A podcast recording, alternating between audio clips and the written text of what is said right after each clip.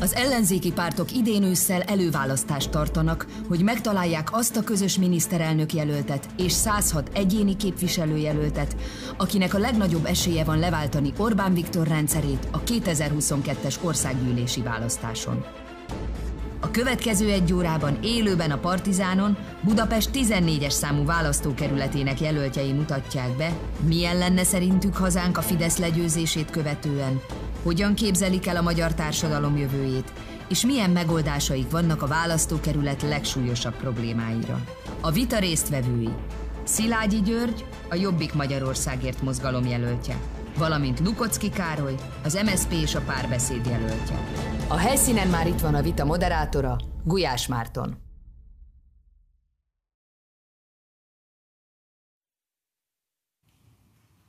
Köszöntöm nézőinket, szervusztok! Élőben jelentkezünk Budapest, ahol folytatódik a Partizán előválasztási vitasorozata, amelyben továbbra is média partnerünk a 444. A Partizán összesen 32 egyéni körzeti vitát szervez abban a három hétben, amíg tartanak ezek a viták, amelynek keretében az előválasztási jelöltek megmutathatják magukat a szélesebb közönség számára is. A vitákat utólagosan is vissza nézni az előválasztás22.hu oldalon, tehát ha fölmentek oda, akkor egyrészt a korábbi vitákat is megtaláljátok, az összes fontos fontos információt a következő vitákról, illetve regisztrálni is tudtok az egyes vitákra, hogyha esetleg élőben szeretitek követni ezeket. Érdemes tájékozódni, mert egészen a jövő hét végéig tartanak a viták, tehát egyáltalán nem áll le az előválasztási vita sorozat, sőt, még csak most tartunk a félidőnél. Ha pedig nincs időd élőben követni a vitákat, akkor mindenképpen iratkozz fel a 444 napindító hírlevelére, a reggel 4-re, amely minden reggel 7 órakor összefoglalóan elküldi neked az előző napi vitáknak a legfontosabb pillanatait. Tehát ha nem szeretnél erről lemaradni, akkor mindenképpen iratkozz fel a 444 napindító hírlevelére. És akkor most a szabályokról. A jelölteknek ugyanannyi időkeret áll rendelkezésükre a gondolatai kifejezésére. Van egy nyitóbeszédük, illetve egy záróbeszédük, ami alatt a másik jelöltnek nincs lehetősége közbevágni vagy kérdést intézni jelöltársához. Van azonban három vitablokkunk, ahol bárki bármikor szabadon átveheti a kezdeményezést, egymástól kérdezhetnek is, vitatkozhatnak is egymással, tehát nyugodtan szólítsák meg egymást, és kérem, hogy használják a lehetőséget arra, hogy minél jobban kifejezzék gondolataikat és politikai meggyőződésüket. A három vitablok mindegyikében azonos időkeret áll rendelkezésre jelölteknek. Ha az adott időkeret már elfogy, akkor abban a vita blogban már nincs lehetőség a jelöltnek tovább megszólalni, de a következő vitablogban újra kifejtheti majd gondolatait. Kérdezem a jelölt uraktól, hogy tiszták-e a szabályok? Igen. Igen. Remek, akkor kezdődjön a vita, jöjjenek a nyitóbeszédek. A nyitóbeszédek sorrendjét sorsolással döntöttük el, ennek keretében elsőként Szilágyi György nyitóbeszéde következik. Tiszteltek köszöntök mindenkit itt a helyszínen is, és akik az interneten figyelik és követik ezt a vitát. Egy nagyon fontos időszak előtt állunk, hiszen a hat ellenzéki párt úgy döntött, hogy véget kell vetni végre a Fidesz uralmának, véget kell vetni Orbán Viktor uralkodásának, és közösen egy jelöltel állnak majd szembe a 2022-es országgyűlési választásokon a Fidesz jelöltjével szemben. Az első nagy lépés e felé a győzelem felé az előválasztás lesz, ahol önök választhatják ki azt, hogy ki legyen az az egy képviselőjelölt, aki szembeszáll a Fideszes jelölttel, és aki le is fogja őt győzni. Azért indul, két okból indultam el az, ezen az előválasztáson. Az egyik ok, hogy a parlament egyik legaktívabb képviselője voltam az elmúlt években. Közel 1200 felszólalásom volt, 300 írásbeli kérdésem, 62 törvényjavaslatom és közel 50 határozati javaslatom. Elkezdtem egy munkát, és ezt a munkát szeretném befejezni. Elkezdtem egy munkát, és szeretném, hogyha ebből minél többet meg tudnék valósítani kormányon, kormányzás címszó alatt is. A másik ok, ami miatt elindultam, az pedig az, hogy hat ellenzéki szervezet, a Jobbik, a DK, a Momentum, az LMP, a Márkizaj Péter vezette MMM, és az Új Világ néppárt, amely Pálinkás József nevével fémjelzett, nekem szavazott bizalmat, és engem támogat az előválasztáson, gondolom figyelembe véve az elmúlt évek munkáját is. Ez nekem nagyon meg, nagy megtiszteltetés, hiszen csapatban kell dolgoznunk 2022 után, és nekem nagy megtiszteltetés, hogy számítanak rám ebben a csapatban, és úgy gondolják, hogy én lennék a legalkalmasabb jelölt arra, hogy megverjem a 14-es választókörzetben a Fideszes jelöltet. Ígérem, amennyiben sikerülni fog, mindenképpen megtartom a szavamat. Köszönjük szépen! Lukocki Károly nyitóbeszéde következik. Köszönöm szépen a szót, szeretettel köszöntök mindenkit. Nekem a legfontosabb először is a családom, nekik kell köszönetet mondanom. Nekem ők a legfőbb támogatóim a Magyar Szocialista Párt és a párbeszéd Magyarországé Párt előtt, és legfőbb támasztom a feleségem, akivel 39 éve élünk együtt. Van három gyönyörű gyermekünk és öt gyönyörű unokánk. Én, én 2006-ba kezdtem politizálni, azóta teszem a dolgomat a 17. kerületél. Lokálpatriótaként kezdtem el civilbe, 2008-ban alakítottunk egy lokálpatrióta szervezetet, és azzal egy komoly civil hálót építettünk föl, ami mára egy kicsit megkopott, mert 15 éve uralkodik a Fidesz a 17. kerületbe, és így nem, nem könnyű a civil szervezet egybe tartani. Aktívan részt veszek a sportéletbe és a Magyar Szkander Szövetségbe, mint Skander bíró, mesterfogozatú bíró vagyok. Európa bajnokságon hatodik helyezést értem el, úgyhogy a sportban is elég jól részt veszek. Van nekem itt leírva egy szövegem, amit föl kell olvasnom, de Gyuri nagyjából elmondta ezeket a paneleket, amit el kell mondani. Azért vagyunk ma itt, mert ez egy ünnep kell, hogy legyen mindannyiunknak, hogy van előválasztás, és van nekünk egy előválasztási vitánk. El vagyunk szokva ettől a stílustól, hogy előválasztási vita. Én örülök neki, hogy itt tudunk lenni, örülök, hogy a Partizán lehetővé tudta ezt tenni. És most arra kérem a választókat, hogy nézzék meg, hogy ki lesz az a jelölt, aki szimpatikusabb önöknek, nektek, aki helyben, a kerületél az elmúlt 20 évben nagyon sokat tett. Értem én, Gyurit, hogy csináltál ezer előterjesztést, de hát tíz évben parlamenti képviselő vagy. Tényleg jó dolog, hogy ezt megcsináltad. Köszönjük szépen. Továbbra is szeretném, ha folytatnád ezt a munkát a parlamentbe, mint a jobbik listás képviselője, de szerintem egyéni képviselőnek engem kell választani a 17. 10. kerületbe. Köszönjük szépen!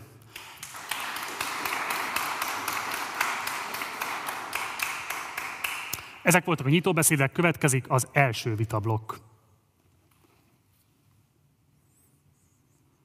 Az első vitablok címe közlekedő külváros, és így szól a kérdés mindkét jelölthöz. Ugye Rákosmente kapcsán többen is, mindketten is problematizálták azt, hogy milyen kihívásokat jelent a városi közlekedés. Ez most azt kérem önöktől, hogy ne elsősorban a diagnózisra koncentráljanak, hanem nagyon konkrét megoldási javaslatokat mondjanak arra vonatkozóan, hogy megválasztásuk esetén hogyan alakítanák át a városi közlekedést úgy, hogy a Rákos mentén élőket favorizálják, inkább az autós közlekedést kell ebben előnyben részesíteni, vagy a tömegközlekedés szempontjából kell újszerű megoldásokat bevezetni, és itt is a megszólalás sorrendjét sorsolással döntöttük el. Elsőként Lukocki képviselőjelölt úré a szó.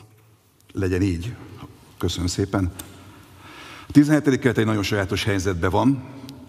Autós közlekedéssel teljesen meg vagyunk telve, agglomeráció tőlünk egy falura már agglomeráció van, és ez az egész ránk zúdul a 17. kerületbe.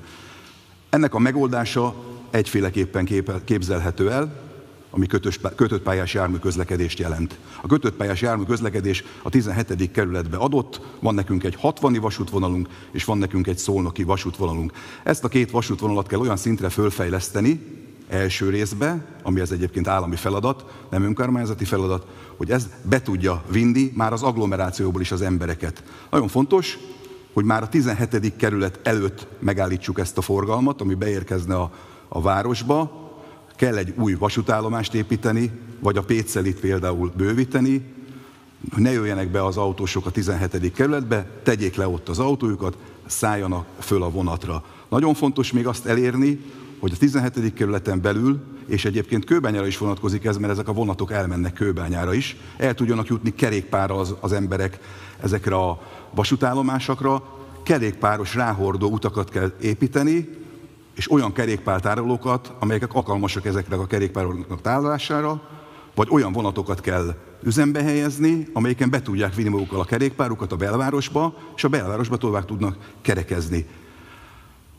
Rekreációs célból is kerekpározni kell. Van nekünk egy kerékpárutunk, amit úgy hívnak, hogy a Rákospatok menti kerékpárút. Nem hosszú ez, most még csak 3,3 km, de ahogy odaérünk Kőbányára, ez véget ér. Ha ezt a kerékpárutat meg, megépítenénk egészen a Dunapartig, akkor lenne egy akkora előnyünk, hogy el lehetne indulni a 13. kerületből, föl lehet kerékpározni Zugló, 10. kerület, Rákos, Rákosmente, és hogyha még rengeteg pénze lesz ennek a kormánynak, akkor egészen a patak eredéséig, Isaszegig is el lehetne vinni ezt a kerékpárutat. Van a Pesti úton is elméletileg kerékpárút, ami van egy darabon, amikor szépen elindul, a, de a idősek otthonánál ez véget, és akkor beviszik a belső házak közé minden, ezt a részt ezt meg kell oldani, és egészen ki kell vinni akár a maglódig is ezt a kerékpárutat, hogy kerékpárral is tudjanak az emberek rendesen közlekedni. A buszközlekedésünk az a mai nap olyan, amilyen sokat javult, egyébként közvetlen elérések vannak, hogyha majd megy a metró, hármas metró, akkor sokat fog javulni a buszközlekedésbe a, a helyzet, mert most mindenki az őrsvezértér felé ereszkedik befelé. Kellene még legalább a 60 vonalra, aki járt már Londonba, az látta, hogy kettő, van négy vonatsin, a közepén dübörögnek a gyorsvonatok, a belső részen pedig a külső részen pedig mennek a helyi érdekeltségű vasutok, magyarul a hév. Nem majd folytatom, hogy Köszönöm. Szilágyi György. Először is Rákos mente ugye a főváros legnagyobb területű kerülete, csak hogy legyen hozzá, viszonyítási alapunk 25-ször nagyobb, mint Budapest legkisebb kerülete. Nagy területtel rendelkezik, és azért örülök Károly megszólalásának, mert nagyon jól mutatta azt, hogy most egy országgyűlési választásra készülünk. Úgy kellene működni ennek az országnak, hogy a kormány, amelyik meg fogja változtatni ebben az országban a szemléletet, és egyébként a, a, az összes olyan beruházást és infrastruktúrális dolgoknak a kezelését, ami az elmúlt időszakban nem így történt. A kormány biztosítja a feltételeket ahhoz, hogy egy-egy terület fejlődjön, és utána az önkormányzatokkal, és különböző szakemberekkel leülve a rendelkezésre álló forrásokat a lehető legjobban használja fel az emberek érdekében.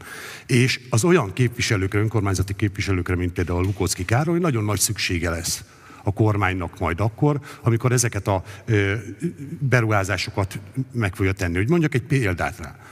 A budapesti mobilitási tervben például még szerepelt a M2 metróvonalnak a hévvel való összekötése, és Rákos keresztúli leágazása, tehát kioszták volna az M2-es metrót Rákos, Rákos keresztúli. Viszont a budapesti agglomerációs vasúti stratégiában már nem szerepel, hiszen a 16. kerületnek nagyobb volt a lobby ereje valószínűleg a kormány felé, mint a ö, Fideszes képviselőjelöltek, akinek semmilyen, vagy képviselőnek, akinek semmilyen lobby ereje nincs szinte a kormány felé. Éppen ezért a kettes metró szerelvényei Rákosfalva felé fognak leágazni, és mennek egészen Cinkotáig, majd Gödöllőig és Csömörig. Tehát az a lényege mindig mindenféle beruházásnak, hogy a kormánynak a lehetőséget és az elképzelést kell felvázolnia, és utána szorosan együttműködve az önkormányzatokkal, szorosan együttműködve szakemberekkel, hiszen nem nálunk van a bölcsekköve, hogy mi sokkal jobban tudjuk mondjuk egy kormányban, hogy mi történik a 17. kerületben, és mire van szükség a 17. kerületnek. Utána olyan fejlesztéseket hajtsunk végre azokból a fejlesztési pénzekből, amik rendelkezésünkre állnak, ami valóban az emberek, valóban a Rákosmentek és Kőbánya kertvárosiak érdekét szolgálja, és ez vonatkozik természetesen a közlekedésre, hiszen, hiszen sokat tudnánk sorolni azt, hogy mennyire telített a Pesti út, sokat tudnánk sorolni azt, hogy a Vidor utcát a Fidesz eddig már megígérte, vagy ötször minden egyes választásnál, hogy meg fogják építeni kétszer két sávosra, és ott a Pesti útnak a terhelt, terheltségét ezzel csökkenteni fogják. Tehát sorolhatnánk sorba-sorba azokat a dolgokat, amiket meg kell változtatni Rákos mentén. Sajnos egyébként, hogy nagyon sok probléma van, de én úgy gondolom, hogy egy hatékony együttműködéssel, amiben én úgy gondolom, hogy a kormány maximálisan szám, számítani fog Lukoszki Károlyra, akár mint önkormányzati képviselő, akár mint alpolgármesterre vagy polgármesterre, hiszen ebben a közegben talán nincs is ö, ö, nála jobb. Én úgy gondolom, hogy, hogy ez egy nagyon fontos ö, lépés lenne, pontosan azért, mert egyetértünk a fejlesztési tervekkel, de hát ö, majd meglátjuk, mi lesz 2022 után. Egy gyors kérdés, csak azt mindenképpen válaszolni rá Lukoszki képviselőt úr, de ugye fölmerült most a Pesti út, ugye ez a 17. kerületi út szakasz, ami hát nem igazán az emberbarát közlekedésnek a szimbólum, hogyha lehet így mondani. Egyrészt rendkívüli zajterhelés és rendkívüli környezetszennyezést is produkál nap, mint nap az ottani autós közlekedés, vagy pontosabban a belső égésű motoros közlekedés. És egyébként Budapesten számos konfliktus adódik abból, hogy milyen közlekedési módokat kellene preferálni. Ezek a konfliktusok 2019 előtt is megvoltak, de a 2019-es helyhatósági választások talán még jobban kiélezték. Itt leginkább a biciklis társadalom társadalom irányába szoktak megfogalmazódni a kritikák. Ugye Szilágyi György is úgy fogalmazott, hogy amikor megalakították a, a bringasávot a nagykörúton, hogy az autós társadalom idézem a leginkább kirekesztett, legjobban megbélyegzett társadalmi rétege Budapestnek. Fentartja ezt az állítását, és ha igen, akkor hogyan ösztönözni a kerékpárhasználatot azokban a helyeken, ahol egyébként igenis megoldható a kerékpáros közlekedés a városon belül. Én úgy gondolom, hogy a kerékpáros közlekedésben résztvevőknek úgy kellene megoldásokat találni, akár a városvezetésnek egyébként, akár a kormánynak arra a kaotikus állapotokra, amik Budapesten sokszor uralkodnak, hogy azt ne egy társadalmi csoport kárára tegye, hanem próbálja meg leültetni az érintett feleket, hallgassa meg mindenkinek a véleményét, és lehetőleg egy olyan konszenzusos megoldást találjon, amiben ugyan kompromisszumokkal, de megfelelő az autós társadalomnak, megfelelő a, a kerékpáros társadalomnak, és egyébként a tömegközlekedéssel közlekedőknek is. Tehát én úgy gondolom, hogy és ugye ezt ki is fejezte többször a hat ellenzéki párt, hiszen minden egyes döntést kompromisszummal hoznak be, konszenzussal hoznak meg. Én úgy gondolom, hogy a kormányzásra is ugyanez lesz a jellemző. Nekünk azzal azt kell hatékonyan ő, ő, tudni képviselni mindenhol, hogy lehetőség szerint kompromisszumokkal, de minden társadalmi csoport megelégedésére változtassunk, akár a közlekedésen, akár bármi máson. Jó, hogy mondta a képviselő ezt a mindenkinek egyformán. Hát a kerékpárosok eddig Budapesten olyan nagyon nem voltak semmilyen helyzetbe hozva. Karácsony Gergely főpolgármester hozta őket először olyan helyzetbe. Olyan nincs, hogy a város teli van autókkal, örök életünkre úgy fog telni, hogy autók vannak a városba. Hát előbb-utóbb el kell jutnunk nekünk is arra a szintre. Nem mondom azt, hogy Amsterdam szintjére kell most eljutnunk, hogy száguldoznak a biciklisek mindenhol, na de egyszer ezt a várost tiszta levegőjévű kell tenni. Ahhoz ki kell venni az autóközlekedésnek nagy részét a forgalomból, amit csak lehet, át kell ültetni az embereket egy korszerű tömegközlekedésre. Ha lehet, akkor villamosra, trollibuszra, metróra. A kerékpárnak nagyon is helye van ebbe a városi közlekedésbe. Nem azt mondom, hogy be kell a kerékpározni a 17. kerülbe, végig kell bumlizni az összes úton 20 valahány kilométert. El kell jutni hogy fölteszi a vonatra, leteszi a keletibe, vagy leteszi a, leveszi a nyugatiba, és onnan tovább kerékpározik. Ha nem kezdjük el ezt a folyamatot, akkor örökké a büdös városba fogunk élni. Én próbálom.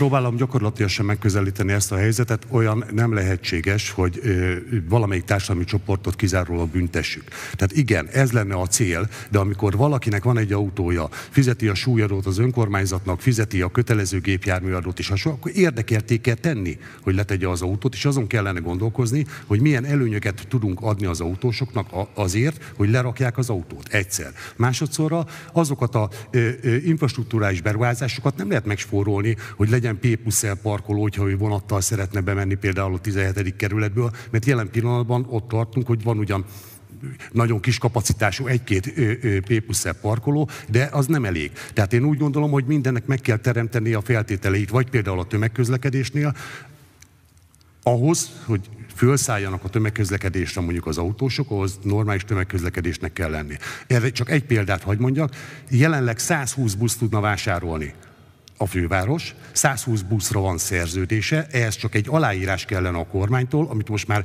lassan több mint három hónapja nem hajlandóak aláírni, és 120 új busz lehetne egyébként a fővárosban. Tehát a szemléletet kellene megváltoztatni először szerintem.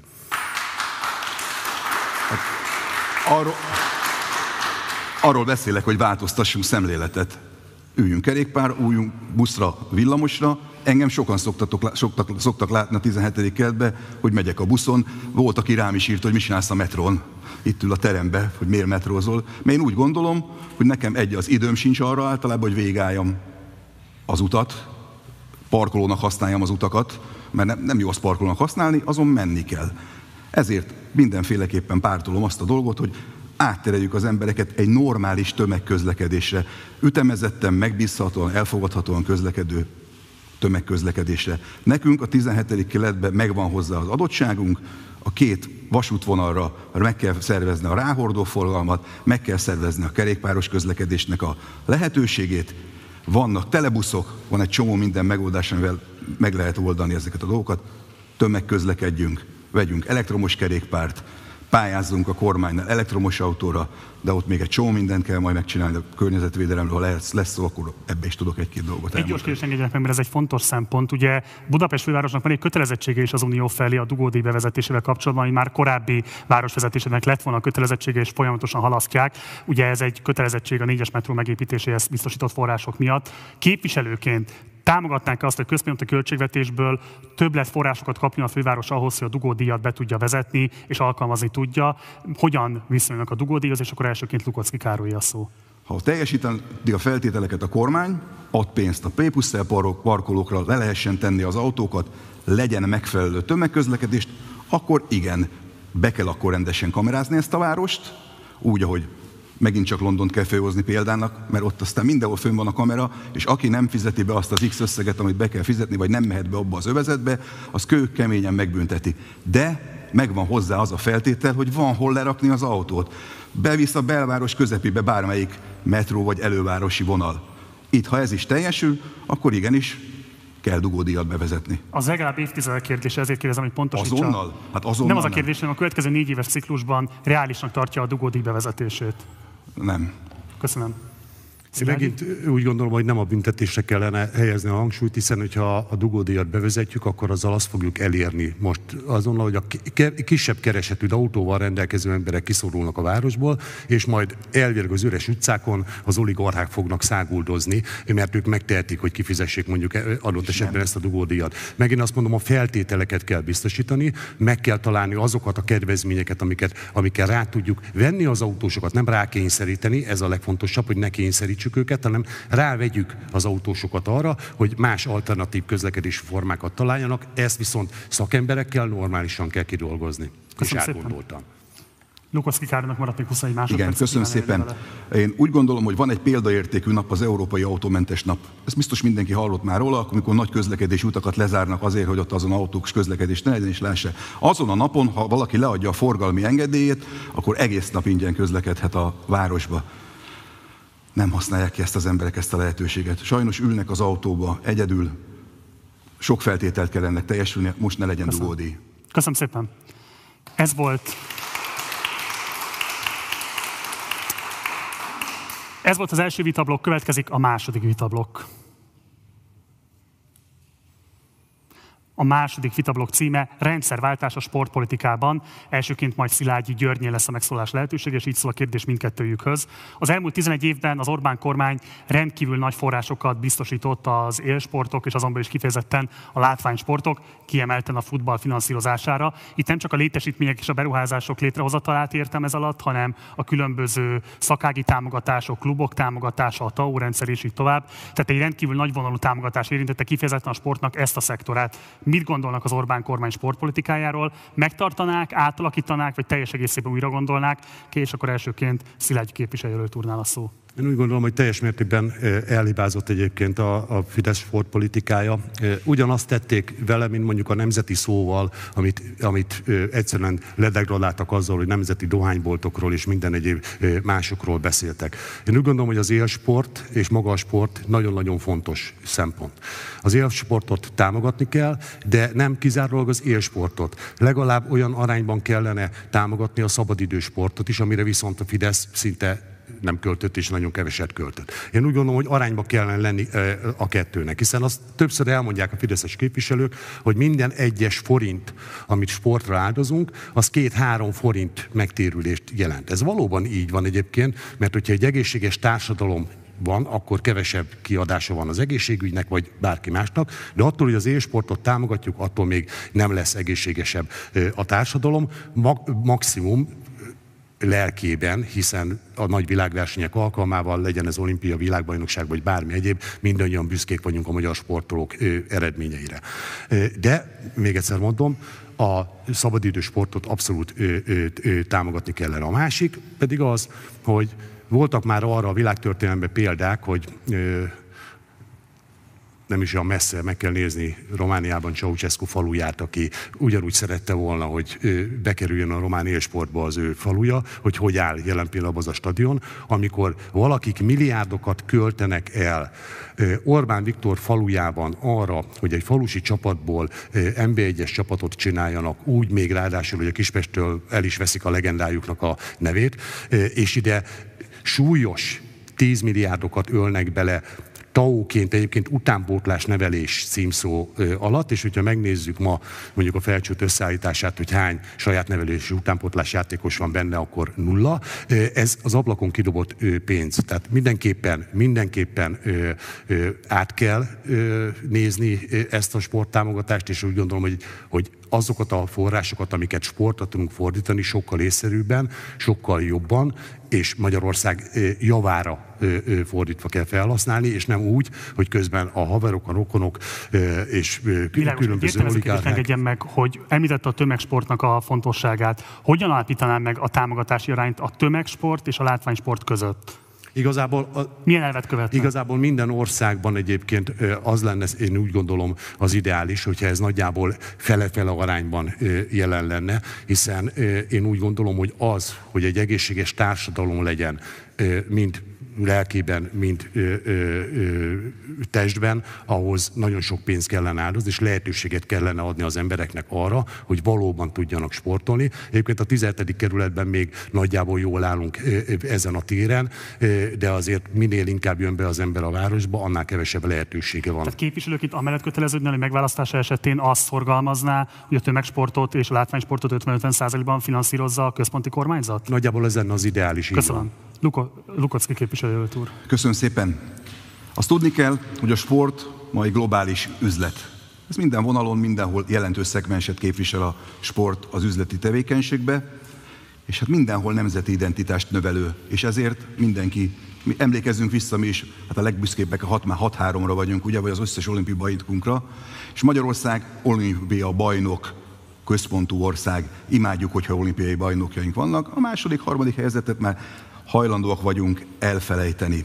De hogy konkrétan miről beszélünk, beszélünk itt általában ez a TAO pénz, akinek mindenkinek bántja az órát, vagy a csőrét, vagy akármit is mondhatunk róla, de ez a TAO pénz egyébként nem csak arra megy el, hogy a 10-20 millió forintos fizetéseket odaadjuk a focistáknak, vagy fölépítsük a Puskás stadion. Ebből azért épültek úszodák is, sportcsarnokok, tornatermek is, úgyhogy teljes mértékben én nem utálom el ezt a TAO támogatást. Kocsi, ne arra, csak az a probléma, hogy minden egyes sportberuházásnál 70-30 százalékba kellene meghatározni egyébként 30 százalék az építési költség, és 70 százalék a fenntartási költség. Azoknál az uszodáknál, amiket megépítettek, nem kérdezték meg az önkormányzatokat, hogy fent tudják-e tartani azt az uszodát, hiszen hosszú távon fenn kellene tartani, Így és van. olyan terheket ró az önkormányzatra, ami nem lesz meg. Így van, de most megoldásokat próbálunk találni ezekre a dolgokra, és e- próbáljuk az embereket tájékoztatni arról, hogy mi történik a, a rendszerbe. Szóval a TAO pénzek nagy veszélybe vannak, azt kell, hogy mondjam mindenkinek. Amilyen pénzésség van azon a mai magyar kormányon, ez a TAO pénz valószínűleg ebbe a formában nem tud megmaradni. Mindenki látja, hogy most 1,6 milliárd euró kölcsönt akarnak fölvenni. Valószínűleg nem a sportra fogják igazán ezt elkölthetni, hanem úgy azokra az ágazatokra, ahonnan pénzt lehet kivenni. Ha meg megtartjuk ezt a TAO-t, az én elképzelésem szerint adunk belőle tömegsportokra, én nálam tömegsport marad a, a közösségi sport, és az összes olimpiai sportágnak adni kell ebből. A forrás ugyanannyi maradhat, mint eddig volt, csak több felé, jobb helyre oszlik el ez a pénz. Ma kiemelt, megnéztem, hogy hogy néznek ki a támogatások a TAO pénzekből. Mit gondolnak, ki viszi el az 50%-át, melyik sportág? Foci. Fotball, fotball viszi el az 50%-át. A következő az a 21%-kal a kézilabda. Utána következik a kosárlabda 13%-kal, a vízilabda 9,3%-kal és a jégkorunk 6,6%-kal. És a Magyar Olimpiai Bizottság 0,3%-ot kap ebből a pénzből. Szerintem ez igazságtalan. Nem, nem okoznak nekünk a labdarúgóink akkora örömöt, amit ezért a pénzért kellene. És ha a 17. keletet szóba hoztad, a 17. keletben aránylag rendben van, na de ott is van egy RKSK nevű foci csapat, aki így megkapja a 30 millió forintot minden további nélkül minden évbe. Egy gyors kérdés, milyen támogatási arányt szorgalmazna ön? Ugye hallottunk képviselőtársától egy arányt, mit szorgalmazna ön a tömegsport és a látványsport között? Ez nem így van, hogy ezt kimondjuk ezt a számot. Először is a mai sportbárókat le kell cserélni. A sportot ugyanúgy fölvásárolta a Fidesz, mint mindent. Az első az, hogy el kell küldeni ezeket az embereket, akik csak szívják a vérét a sportnak. Olyan emberekkel kell föltörteni, akihez ért. Bocsánat, de kikre gondol sportbáró alatt? Hát az összes sport, felső sportvezető valamilyen szinten politikai kinevezett. A Paralimpiai Bizottság elnökét, az MVS elnökét minden politikai alapon neveznek ki ma Magyarországon. Bocsánat, én azt indítványozom most, hogy megválasztás esetén az összes szövetség vezetőségét leváltsanák? felső része Olimpiai Bizottság, stb. Meg át kell ezeket nézni. Aki nem szakmai alapon van ott, hanem politikai kinevezett, komisszár, annak mennie kell. A sport, a sport egy olyan vállalkozás, ami az emberek nagy részét élinti. Én gyerekkoromban cselgáncsoztam, utána bodybuildingeztem, skanderoztam, mind a három gyerekem úszott, a fiam a junior Európa bajnokság is eljutott. Én láttam ezt a sportot, sőt belülről láttam most is. A Covid tönkretette Magyarországon nagyjából a, a kisebb sportcsapatokat, támogatás, verseny nélkül maradtak. Nagyon sok erőt tettünk bele mi is a Magyar Skandel Szövetségbe azért, hogy egybe tudjon maradni. Jóval kevesebb támogatást kapunk. Látjuk, hogy elfogyott a pénz. Másra kell a pénz. Világos. Egyértelműen ez a kérdés engedjen meg, ki dönti el azt, a kiszámít politikai komisszárnak? Hát tudjuk ki az, hogyha megnézik a neveket, Világos, kiküldte ki. El? Hát elfogja, mindig a, most is az a, most ugyanazzal a fegyverrel kell majd élni, ugyanaz a kormány, most, a, most ez a kormány dönti el, hogy kiket nevez ki hova, úgy teszi teli a, az összes uh, szavazó gépekkel, és mindenkit megszavaznak.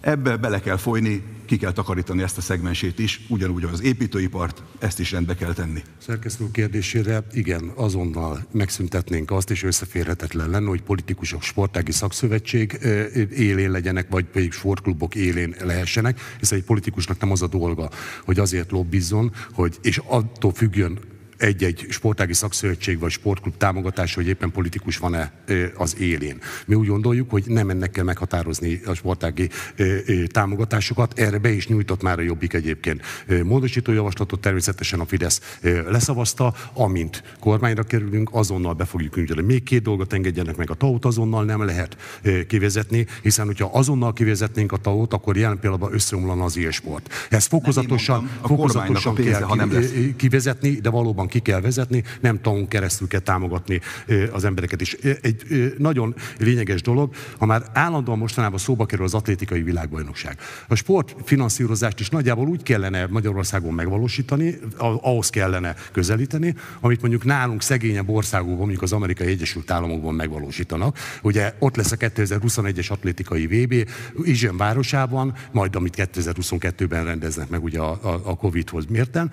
Ott egy volt diák, aki egyébként a Nike társlapítója, ő saját pénzből a barátaival újítja fel a stadiont, és fogja a későbbiek folyamán üzemeltetni. Tehát atlétikai VB-re is az atlétikai stadiont nyugodtan Mészáros Lőrinc és barátai összeálltak volna a saját pénzükből, megépíthették volna, tőlem elnevezhették volna Opus stadionnak is, és amikor lement az atlétikai világbajnokság, akkor majd meglátjuk, és akkor ugyan ők vállalják azokat a költségeket, amik ennek a létesítménynek a fenntartását jelentik, és a további üzemeltetését. Köszönöm. Egy gyors kérdés, hogy muszáj időt szánnunk, mert nagyon vészesen fogy az idő, és szeretném, hogyha lenne lenne időkeretük kifejteni a gondolataikat. Ugye az elmúlt hónapokban többször is magyar szurkolók egy jól behatárolható csoportja a nemzetközi közvélemény figyelmét is fölkeltette. Ugye legutóbb az Anglia elleni vb selejtezőn kezdeményezte az Angol Futballszövetség, hogy a rasszista beszólások, kiabálások és különböző rágalmak miatt induljon eljárás Magyarországgal szemben.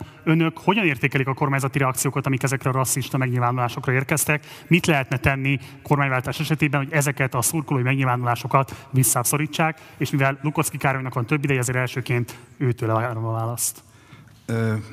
Én Fradi Drucker vagyok, ebben nagyon egyezünk Gyurival. Én 1996 óta nem járok Fradi meccsre.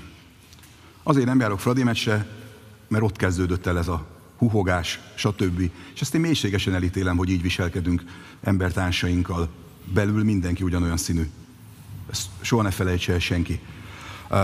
A mai kormány nem veszi komolyan ezt a dolgot.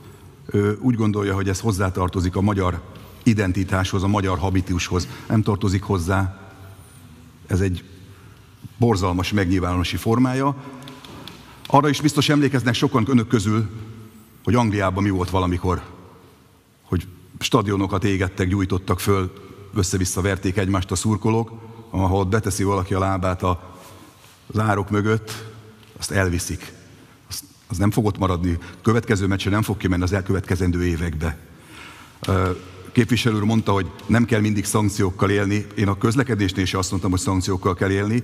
Beszedhető pénzt kellett ott föltenni. Itt se a szankciók bevezetésével akarok én élni, de ha nem teszünk valamit, akkor egész a világon minket egy rasszista országnak fognak tartani, mert mi nem bírunk együtt élni. Se a melegeinkkel, se a más bőrszínűekkel, se a más vallásúakkal. Én nem ilyen ember vagyok. Én együtt tudok élni ezekkel az emberekkel, sőt, szeretek is együtt élni velük.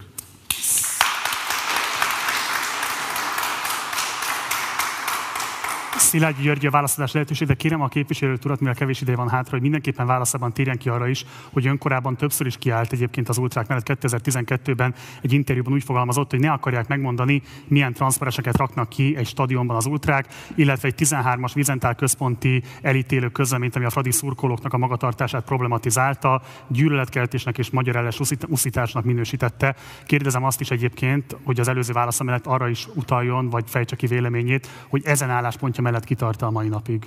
Azért nem értem ezt, mikor mondtam ezt a mondatot? hogy, hogy ne rakhassanak ki bármit az ultrák? Ez egy 2012-es interjújában fogalmazta meg. Hát akkor lehet, hogy ezt elírták, mert csak azért gondolom, hogy elírták, hiszen amikor a Magyar Labdarúgó Szövetségnél a szurkolói koordinációs irodát vezettem, akkor mi vezettük be pont azt a rendszert, ami azt eredményezte, hogy minden egyes válogatott mérkőzés előtt, vagy pedig a bajnokság kezdete előtt az ultrák engedélyeztették a transzparenseiket, hogy milyen transzparensek lehetnek ki, kint a kerítésen, tehát a Magyar Labdarúgó Szövetségnél ezt a rendszert akkor én hoztam be. Ami, amiben viszont nem értek egyet, az egyértelműen az, hogy ennek az egész mostani egy, nem lehet egy teljes népet egy kalap alá venni, nem lehet magyarokról beszélni akkor, amikor mondjuk egy labdarúgó stadionban történnek bizonyos atrocitások. Az is kérdés, hogy milyen atrocitás. Azt, hogy Angliát hozzuk példának, nézzük meg az EB döntőt, hogy vajon ők mennyire tudták ott megakadályozni, amikor folyamatos verekedések voltak és úgy törtek be. Én úgy gondolom, hogy harcolni kell az ellen, hogy minél normálisabb és biztonságosabb körülmények között lehessen versenyeket rendezni Magyarországon is, igenis harcolni kell minden szemben, de sajnos Köszönöm. lejárt az idő, és nem tudom igen. tovább folytatni. Egyetlen egy kérdésre kérem, hogy egy eldöntendő igen vagy nemmel válaszoljon. Az a magatartás, amit bizonyos szurkolóktól lehetett látni a mostani VB selejtezőn, azt ön elfogadhatónak tartja, igen vagy nem? Nem tartom elfogadhatónak, de az sem, amikor, amikor provokálják mondjuk a játékosok a szurkolók. Köszönjük szépen. Lukocki Károlynak maradt még 22 Igen. másodperce, kérdezem, hogy kívánna élni Igen. ezzel az időkeretével. Tessék akkor. Azt szeretném mondani, hogy sajnos azt fogják mondani, hogy ilyenek a magyar szurkolók, nem azt fogják mondani, hogy ilyenek a magyarok, de ilyenek a magyar szurkolók, mert ezt látják, ezt mutatják be. Úgy, hogy a Fidesz is kiemel bizonyos mondatokat, és arra fekszik rá, sajnos a világban nekünk ezt a hírünket viszik, hogy mi nem bírunk magunkkal, mi nem rasszisták vagyunk, homofóbok vagyunk. Köszönöm szépen. Ez volt a második vitablok, következik a harmadik és egyben záró vitablok. A záró vitablok címe kormányváltás vagy rendszerváltás. A megszólás sorrendjét itt is sorsolással döntöttük el, ennek alapján Szilágyi képviselőjelölt úrnál lesz az első megszólás lehetősége. A kérdés pedig úgy szól, két rendkívül eltérő világnézetű politikus áll most itt, az egyikük egy karakán baloldali, a másik egy karakán jobboldali jelölt. Mindketten eltérő politikai szocializációval rendelkeznek, most mégis egy párt szövetségben küzdenek azért, hogy kormányváltás legyen 2022-ben. Mit tudnak biztosítani az ellenfelük szimpatizánsai számára, hogyan lesznek az ő szempontjaik is értékelve és képviselve abban az esetben, hogyha önöket választják meg most a választók. Tehát hogyan lesznek képesek arra, hogy integrálják azokat a különböző világnézeteket, amelyek a saját táboruktól akár radikálisan is, de eltérnek. És akkor elsőként Szilágyi képviselőjelölt úr. Én úgy gondolom, hogy nagyon nagy lépést tettünk meg az elmúlt időszakban mind a hat ellenzéki párt abba az irányba, hogy végre ne a törzsi háborúkat helyezzük előtérbe, ne a különbözőségeket próbáljuk meg előtérbe helyezni, hanem az, azokat a dolgokat, amiket, amik összekötnek minket. És ami összeköt minket az az, hogy valamennyien egy szabad, független, demokratikus jogállamban szeretnénk élni, amely jelen pillanatban nem adatott meg. Én úgy gondolom, hogy mindegyik párt ezért dolgozik, ezért dolgozunk mi is, és én azért mondom, hogy ez egy nagyon nagy lépés, hiszen ki vagyunk jel, folyamatosan a, a, az utcán. Az én standomnál nem egyszer alakultak ki olyan helyzetek, ami, amitől én nagyon boldog voltam. Ugye, mint említettem, engem hat el, ellenzéki szervezet is támogat, éppen ezért az aláírásgyűjtésnél különböző szervezeteknek a szimpatizánsai jöttek oda, és sokszor kis utcafórumok alakultak, ahol szóba állt egymással most már a Jobbikos, a DK-ssal, a DK-s az MSZP-ssel, az LMP-s, az MSZP, tehát mindenki eh, elvileg párbeszédre törekszik, és én úgy gondolom, hogy ez az ország, ezt az országot az viszi majd előre, hogyha tényleg beszélgetünk egymással, megpróbáljuk megérteni egymás érveit, és hajlandók és nyitottak is vagyunk ezekre az érvekre, ekkor tudunk konzenzusra jutni, és ez viszi előre az országot. tökéletesen értve az álláspontját, azt gondolom mégis fontos lenne, hogy tisztázza azzal kapcsolatos álláspontját is a szavazói felé, hogy míg ön korábban a DK elnökét úgy, mond, úgy hívta, hogy Hibbant Néró, ahhoz képest most ugye a DK szintén támogatja az ön indulását. Mi változott az ön álláspontjában, hogyan gondol most a Demokratikus Koalíció elnökére? Én úgy gondolom egyébként, hogy mindig az a legfontosabb, hogy az ember ö, tudjon változni. Én úgy gondolom, egyébként a Ibban Térót nem én mondtam, hanem ha jól tudom, akkor Morvai Krisztina, aki már nincs a politika ö, ö, szinterén.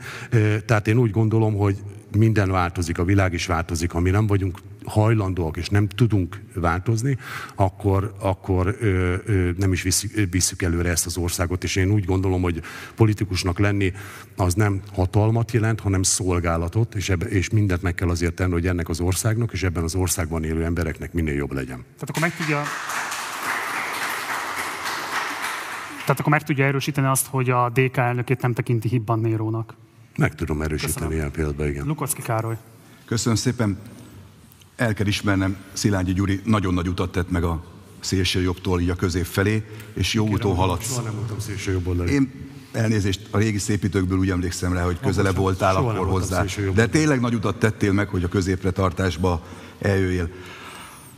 Azt kell mondani, hogy igen, van neked hat darab logód a, a neved mellett, mögött, de nem biztos, hogy ezt a hat logót egyébként ma már megkapnád.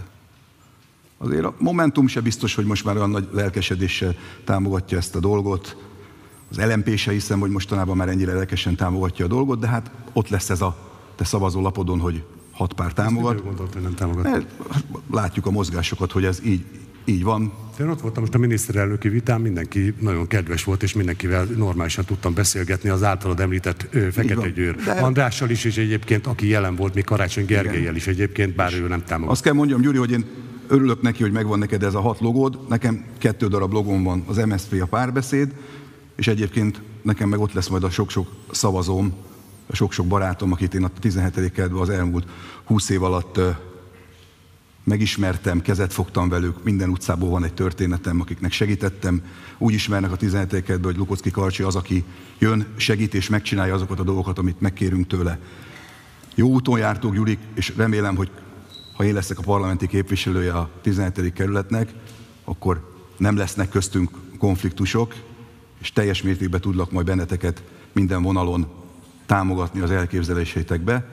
Mondom, jó úton jártok rajta. Nekem könnyebb a helyzetem, mert amióta engem ismertek, ismernek, én ugyanazt mondom, az én integritásom még nem kellett, hogy megsérüljön.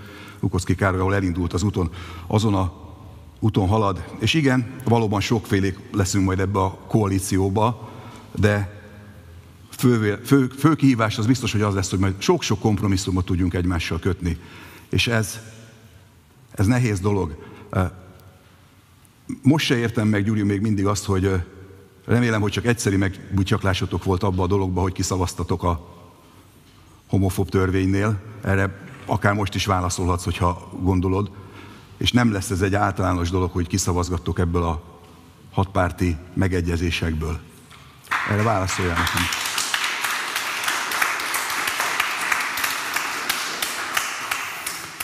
Az első az, hogy az én szavaimat erősíted, amikor azt mondod, hogy te járod a, a kerületet, és minden utcában van egy ismerősöd. Igen, ez egy nagyon jó önkormányzati képviselőnek az, az is mérve egyébként. Azt, abban viszont értetlenül állok az előtt, Karcs, hogy pont te pont te mondod azt 17. kerületüként, hogy ezt a homofób törvényt. A homofób törvény az nem erről szólt. Te is tudod nagyon jól, hogy a pedofíliáról szólt, és ráadásul mi a kerületben igenis érintettek vagyunk, hiszen Fox Tivadar, a 17. kerület volt alpolgármestere, az pedofil bűncselekmény miatt valószínűleg el fogják ítélni.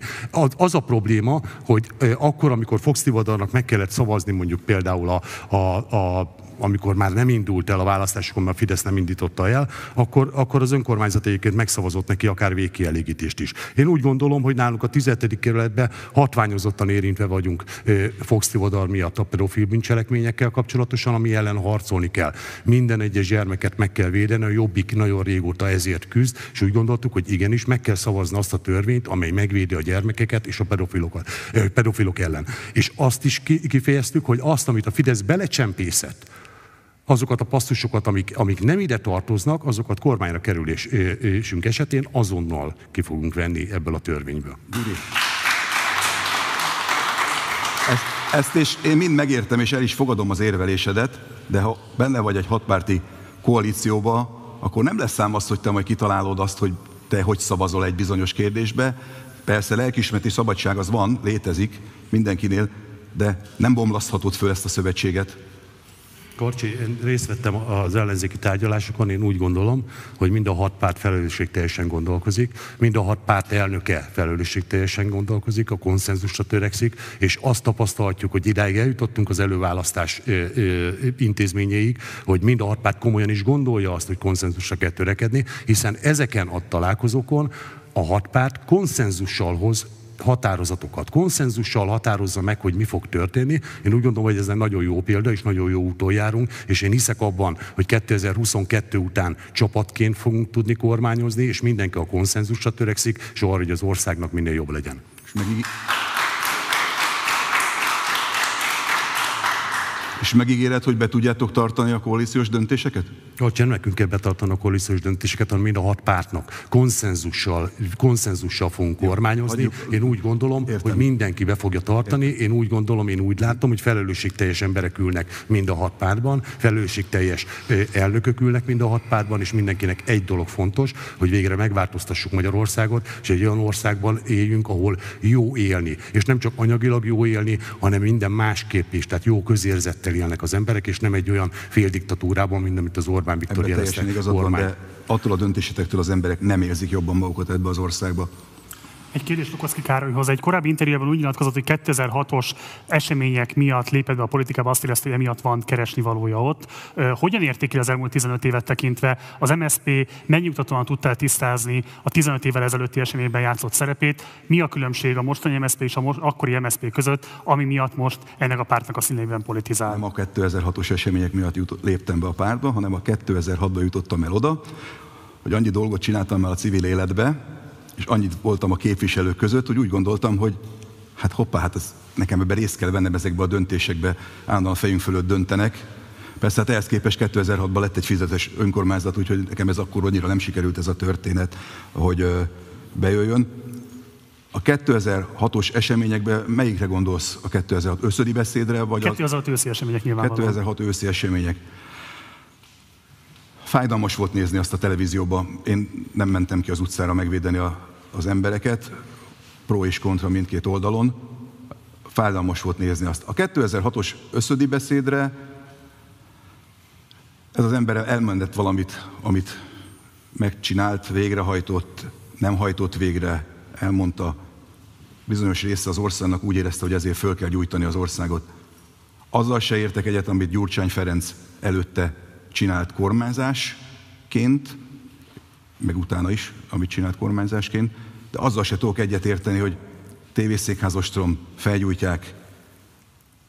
Rengeteg hiba volt azon a részen, mind a két oldalról, máshogy kellett volna ezt feldolgozni az országnak, és ma sincs szerintem kibeszélve feldolgozva ez. Nem is azt kérem, hogy 2006-os eseményeket diagnózisként írja le, hanem leginkább azt, hogy mi az, ami leginkább megkülönbözteti ön szerint a mostani MSZP-t az akkoritól.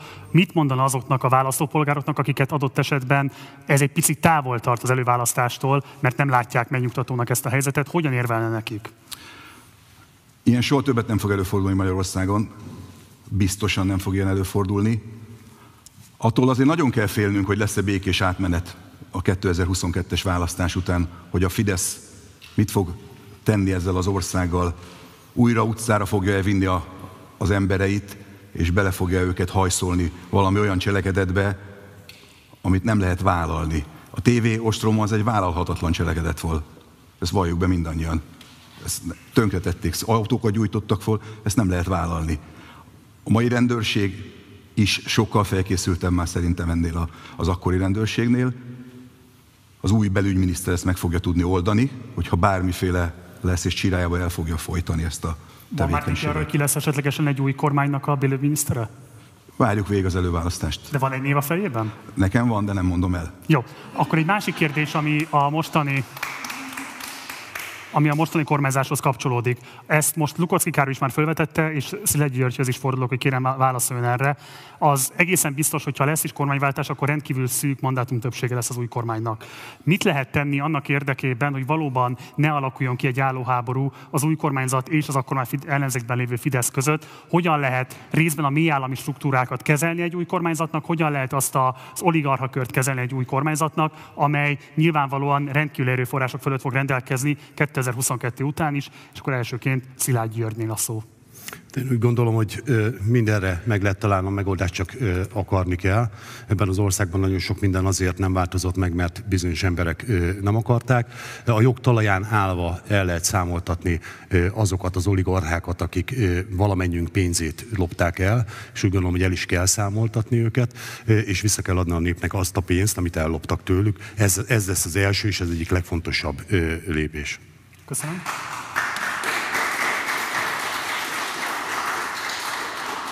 Azt szeretném mondani, hogy a feles többség fölött már csak egy icike-picike kell egyébként, hogy kétharmados többség legyen, mert a Fidesz olyan ügyesen megcsinálta ezt a választási törvényt, hogy már nem sok kell hozzá, hogy kétharmados, úgyhogy bizakodjunk abba, hogy egy kétharmados, törvény, kétharmados parlamentet tud az ellenzék megalakítani, és akkor bőven elég lesz, hogy bármihez hozzá tudjunk nyúlni. Az oligarchákkal biztos, hogy lesz nagyon sok gond. Nézzük, hogy minden nap miket nyernek, hogyan nyernek, 35 évre nyernek koncesziót egy játékteremre. Most autópálya, konc- a világ legnagyobb lopása szerintem ennél, ennél nagyobb lopások nincsenek, amit az Orbán kormány.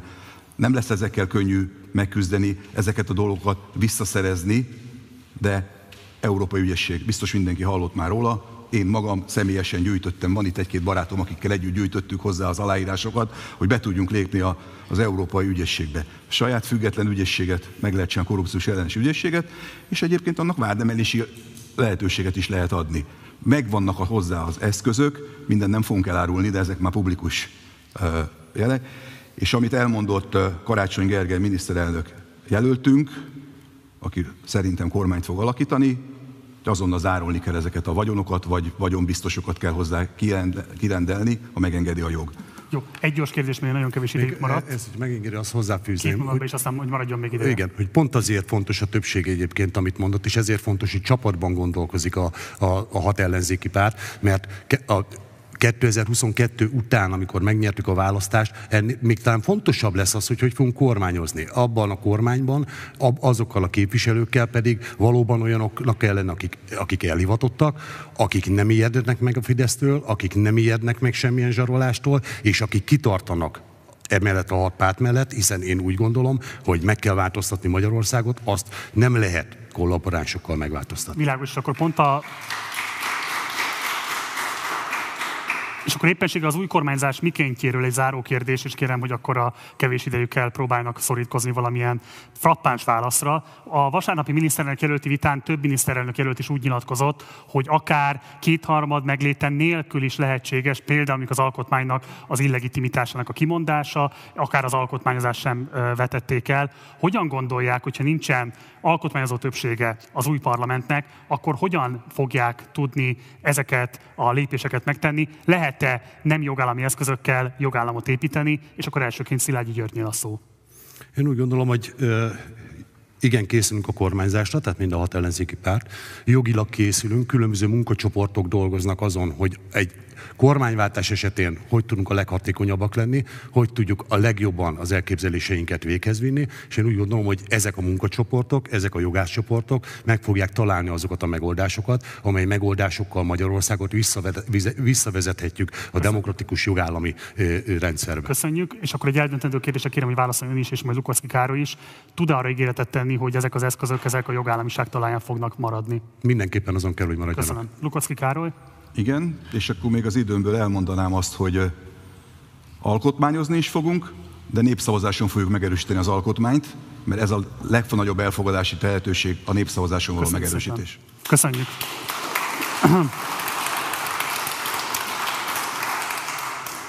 Ez volt a záró vitablok, következnek a záróbeszédek.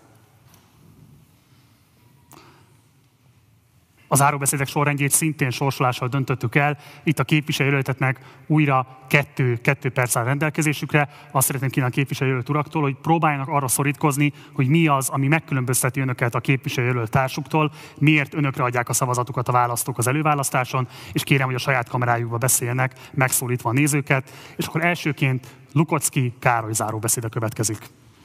Köszönöm szépen a szót. Lehet választani a közül, hogy egy olyan embert választanak, aki tényleg ismeri a 17. kerületet, évtizedek, között, évtizedek óta önök között él.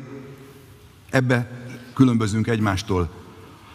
Gyuri nagyon régóta dolgozik a parlamentben, ő biztos jobban tudja, hogy hol van a villanykapcsoló, de én viszont bejáratos vagyok a polgármesterhez, bejáratos vagyok a képviselőkhöz. Én úgy tudom képviselni a 17. kerületeket, hogy egyenesbe oda tudok menni, el tudják nekem mondani, le tudunk ülni, ha nem is vagyunk barátok, de én egy kiáró önkormányzati képviselő vagyok, ugyanúgy, hogy egyébként a mostani jobbikos önkormányzati képviselő is egy kiáró képviselő, mert a problémát lát, oda megy, elintézi, addig nyúzza az emberek az önkormányzatot, hogy meg el legyen intézve. Úgyhogy lehet választani a között, aki helyben ismert, ismeri a körzetét, ugyanígy egyébként Kőbánya körzetét is, az ottani alpolgármester is jó barátságban van Somjódi Csavával, vagy választhatják Szilegyi Györgyöt. De egyébként, hogyha nem jól választanak, azt azért elmondom, hogy lehet választani egyébként, le van írva nekem, hogy a múlt való révedés, vagy a jövőbe való előretekintés között ez a Fidesz. Választhatunk, hogy továbbra is Európa keleti deszpoták érdekét kiszolgáló párjaország leszünk, vagy a nemzetek közösségének megbecsült tagjai. Választhatunk, hogy a családi vagy rokoni kapcsolatok vagy érdem alapján jusson valaki állami vagy önkormányzati megrendeléshez. Választhatunk, hazánkban épülő kínai kémegyetem és a nyugati országban emigráló egyetemisták, vagy a jól működő állami iskolarendszer között. Választhatunk, mi a jobb, ha lebetonozzuk a folyóinkat és tavaink partjait, vagy ha megóvjuk, ápoljuk természeti értékeinket. Választhatunk orosz atomerőmű és megújuló energiák között. Választhatunk szolgaság és szabadság között. Egy beteg, diktatúrákra jellemző vonásokkal bíró, csak szavakban demokratikus, vagy egy ízig alkotmányos demokrácia között. Köszönjük szépen. Köszönjük.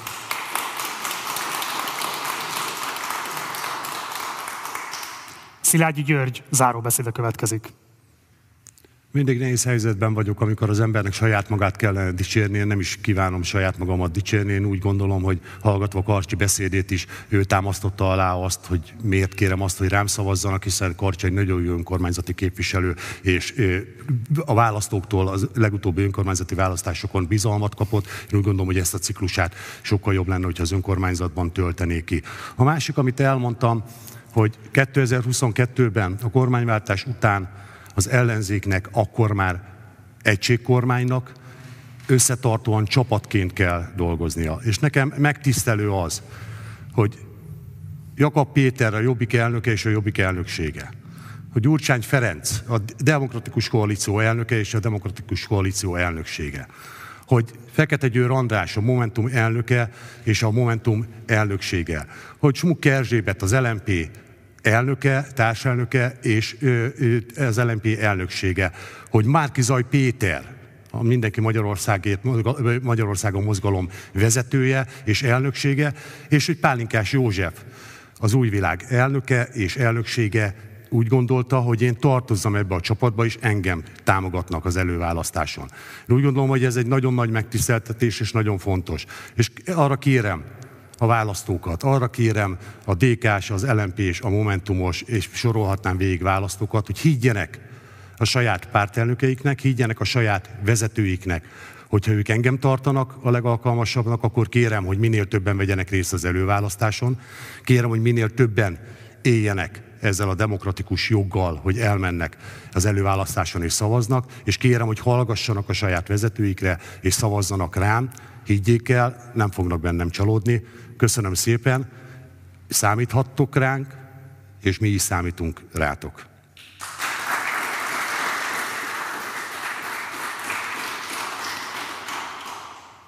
A vita ezzel véget ért. Köszönöm szépen a képviselőleteknek, hogy eljöttek és elfogadták a meghívásunkat. Szeretnék kérni a közönség sorából egy nagy tapsot mindkét képviselőjelöltnek.